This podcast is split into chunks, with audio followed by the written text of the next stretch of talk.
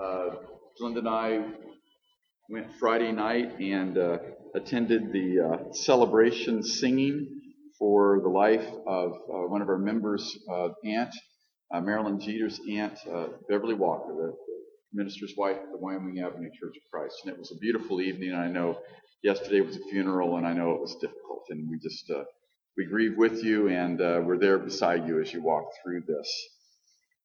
Then yesterday, uh, Dave uh, Kelly and uh, Keith and I were had the time and were able to go up to the Waterford Church and attend a uh, leadership seminar uh, that they had up there that uh, Dr.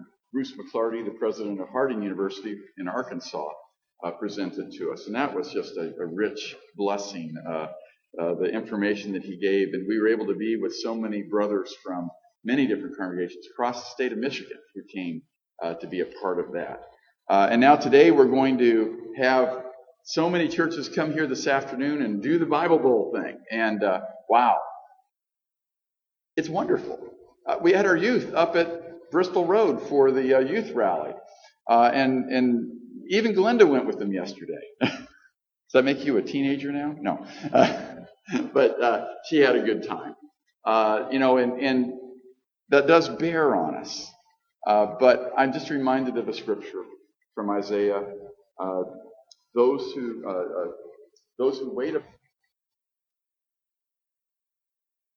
on wings like the eagle, they shall run and not faint, they shall walk and not fall. Uh, we, we have to believe that. And, and during those busy times in our life, whether they be busy times of rich blessing, uh, times of grief, times of just trial, uh, the Lord is there for us if we will wait on Him and follow Him always. You know, oftentimes the time we turn to the Lord is when we're in crisis, isn't it? Uh, that's the time we, we, we turn and we pray, Lord, help me! I need help! It could be a number of things. It could be a, a broken relationship. It could be the loss of a loved one. It could be an illness. It could be a spiritual or a moral lapse. That was the case of King David, whose prayer to the Lord we read at the beginning of the service from Psalm 51. And don't get me wrong, those type of times are, are really good times to go to God in prayer. I'm not saying don't go to God in prayer when you're in crisis. But I think we need to go to God in prayer even before the crisis hits. Matter of fact, I love the fact that we call our prayer time during the worship service prayer and praise. Because the Lord deserves credit for all these things. And we shouldn't just go to Him when we want something. A relationship is a relationship because you're there to give as well as to receive. And we need to do the same with God. But it seems like in times of crisis, we're drawn and it seems like in those times we, we ask for help, but we, we don't really think through fully the ramifications of what we ask God for. You know, we ask God, as David did, to create within us a new heart. But do we really think about what that means? It means change. It means starting some things differently, recreating and recreation is not a gentle process. You know, Isaiah often uh, uses the illustration of the potter, the, the clay on the potter's wheel. And he says, We are that clay on the potter's wheel. But you know what happens when the clay gets a little out of form? You know what they do with it? They pick it up and they go. And they reshape it and then they start it all over again. Oh, that's what we're asking God to do. He's the potter, we're the clay. Create in me a new heart. Are we ready for that? You know, we want the joy of His salvation. But do we really accept the responsibility that comes with that salvation? Richard Pryor uh, was a comedian. He died in 2005, but he almost died back in the 70s in an airplane crash. Pryor prayed that the Lord would save him and that if he saved him, he would give his life to the Lord. Unfortunately, his life ended up getting ruled by drugs and it's just an out of control life. We cannot serve two masters. We can only serve one. we do try to serve two, we're going to end up, what did the Lord say? Hating one and loving the other. But we can't, we got to choose. And God doesn't just want a profession of faith. He wants a life that is willing to get behind and follow Him no matter what. You know, as we followed Israel over these past few months on their journey to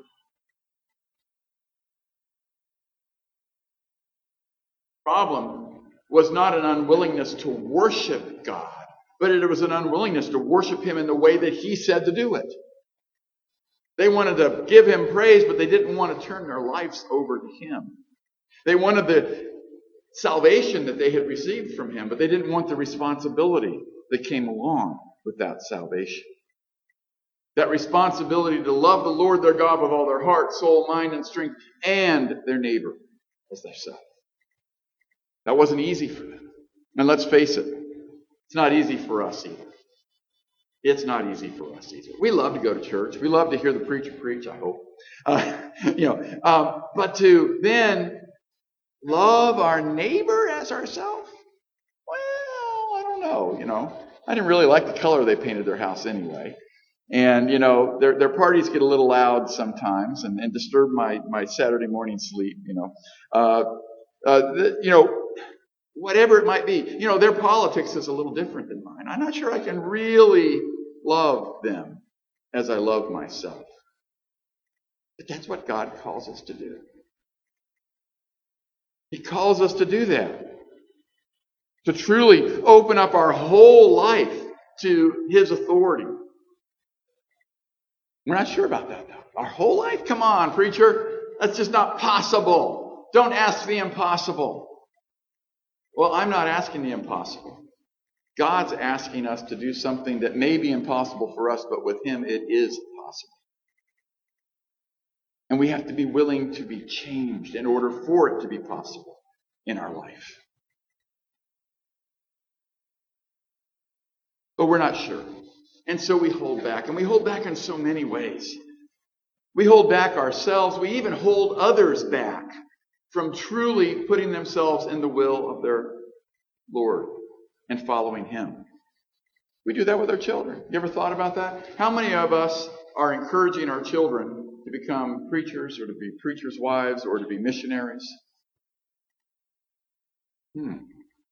Okay. Uh, yeah, that, that's a problem. Bruce McLarty talked about that yesterday in our sessions with him. How few ministry majors there are because their parents just aren't encouraging them to do that. They're encouraging them to go into business, make some money. Rod Dreher, in his book, The Benedict Option, notes this We in the American church are facing a time of testing. Our testing may not look like the testing of what the church in China is undergoing or the church in Nigeria, but it is still a test. This antidote is more typical of the American church. This is a true story. A couple in a suburban Washington, D.C. church approached their minister asking him for help with their college student daughter who felt called to go overseas as a missionary. The minister, when he heard that news, said, That's wonderful. And they said to him, Oh, oh no, no, no, no, you misunderstand. We want you to help us talk her out of ruining her life. Hmm. Christians like that couple won't make it through what's coming, the testing that's coming. Christians with sacrificial hearts, like their daughters, will. But it's going to cost them plenty. It's interesting to me that Christ, in giving us the Great Commission, did not say this Send therefore workers to spread the gospel making worshipers and baptizing them so that they can support the work of the missionaries. That's not what he said in Matthew 28, is it? No, he said, Go into all the world and make disciples of every nation, baptizing them in the name of the Father, the Son, and the Holy Spirit, and teaching them to obey everything that I have commanded you. Did you catch that last phrase? Teach them to obey what I commanded you. You know, sometimes I've heard it said that, well, that was just instructions given to the apostles, not to all Christians. What did Jesus say? Teach them to obey everything I've commanded you. So what he commanded to the apostles, guess what, folks? There are marching orders too. The instructions and the commands he gave to the apostles are for all Christians. That's not how we read it too often. It's easier to send than it is to go. Remember the old hymn? Send the light, the blessed gospel light, let it shine. You know, but I, I think we've kind of it kind of set us up for some false thinking that we can somehow send it but not go ourselves. We can send the light but not be the light. We have to go. It's not somebody else's job to spread the good news of Jesus Christ. It's our job. You know, one of the things that I appreciate about our youth minister, Zach Shuey, is that he takes our youth after they're baptized and he studies with them four times, sometimes more. But why does he do that? Because he wants to help them to mature as Christians. He does another thing that I really appreciate. He brings along with him in those studies another young Christian so that they can get the idea that the Christian life is not about sending someone else, accepting the salvation and doing nothing, but they get to go to work alongside of Zach, learning how to help mature other new Christians as they go through their life. Yeah, they haven't been Christians much longer, but they're getting to work. And I, I appreciate that.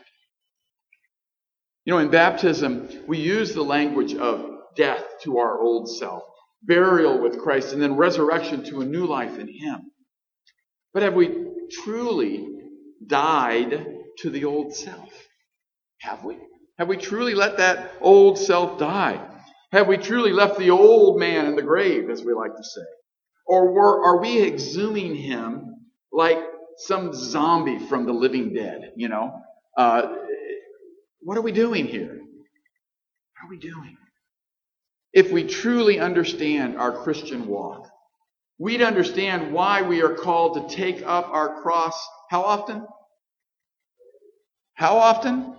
Daily. And follow Him.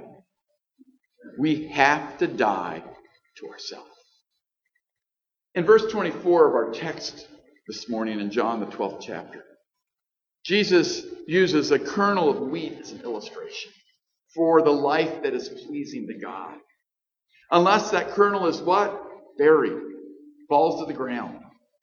It will not grow. In the same way, he says in verse 25, we have to lose our life if we want to gain eternal life. Jesus uses a stronger term there. He says we have to hate our life in order to gain eternal life. He does this to reinforce how we are to live, which he then explains in verse 26 by saying, Whoever serves me must follow me. And where I am, my servant will be also. Here's where we really miss Jesus' point. Time and where my servant, and where I am, my servant will be also. Where in this text, in the story of the gospel recorded in, in the Gospel of John, where was Jesus? Where was he going to? Sometimes we don't ask these questions and we miss some really important meaning uh, in, in the Gospels and whatever text in the Bible that we're reading. Where was he? Well, he had, in chapter 11, turned his face toward Jerusalem. He had turned his face towards that place where he would die, where he would suffer and die. He had turned his eyes to Golgotha.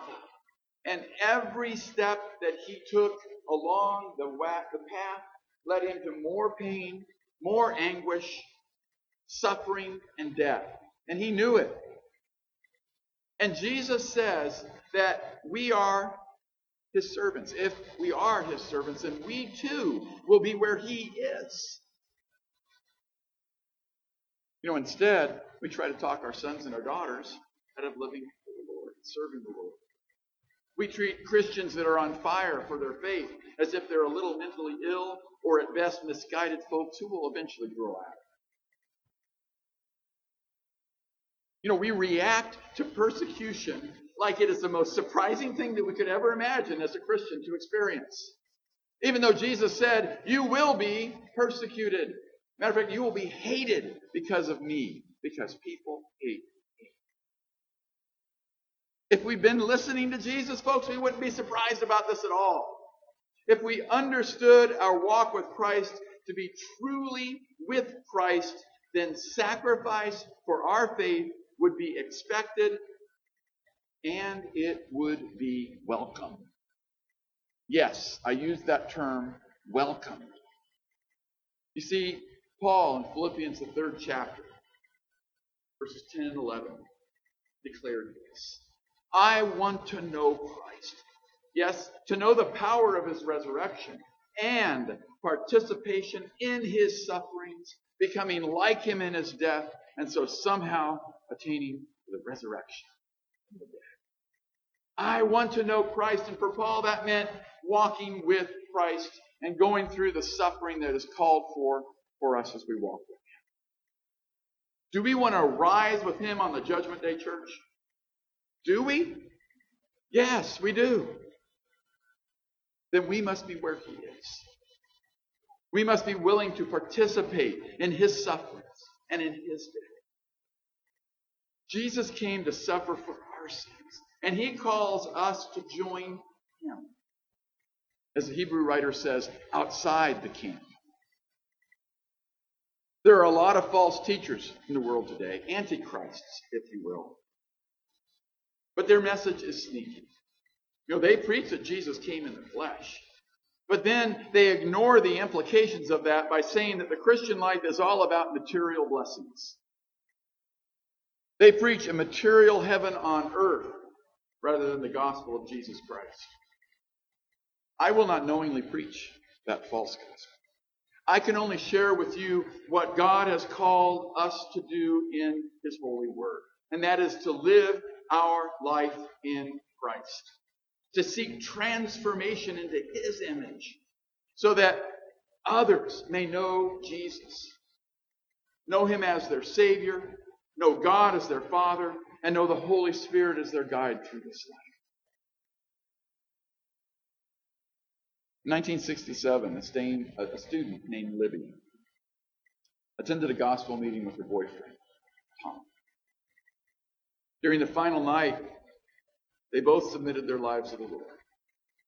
And for 30 years, Tom and Libby served in Afghanistan providing vision care to the people of Kabul through that seemingly endless war. In August of 2010, shortly after conducting a two week medical camp in a relative valley in northwest Afghanistan, Tom and his medical team were ambushed and killed. Upon receiving the Presidential Medal of Freedom for her husband, Libby said this Although Tom was killed in 2010, he had already surrendered his life to God's purposes way back in 1967. For four decades, Tom had submitted himself to his divine master. In a sense, Tom Little had already died. In the life that he lived, he lived through Christ. And in matter of fact, even though his physical life was taken to him on that road in Afghanistan, he still lives on in Christ Jesus. That's the hope that we live by, isn't it, church? Then we need to make sure our life matches up to that, that we follow that path. Jesus said, And I, when I am lifted up from the earth, will draw all people to myself. We're about to sing a song. We call it an invitation song. And it is an invitation for all. For you who are considering Christ, as your Savior and for those who have already accepted Him as their Savior. For you who have not yet accepted Christ and become a part of Him, this invitation is for you to join a cause that is greater than yourself, greater than this life itself. a cause that is worth giving up everything for. And I think Linda would say along with me that it has been worth everything that we have given up in order to pursue.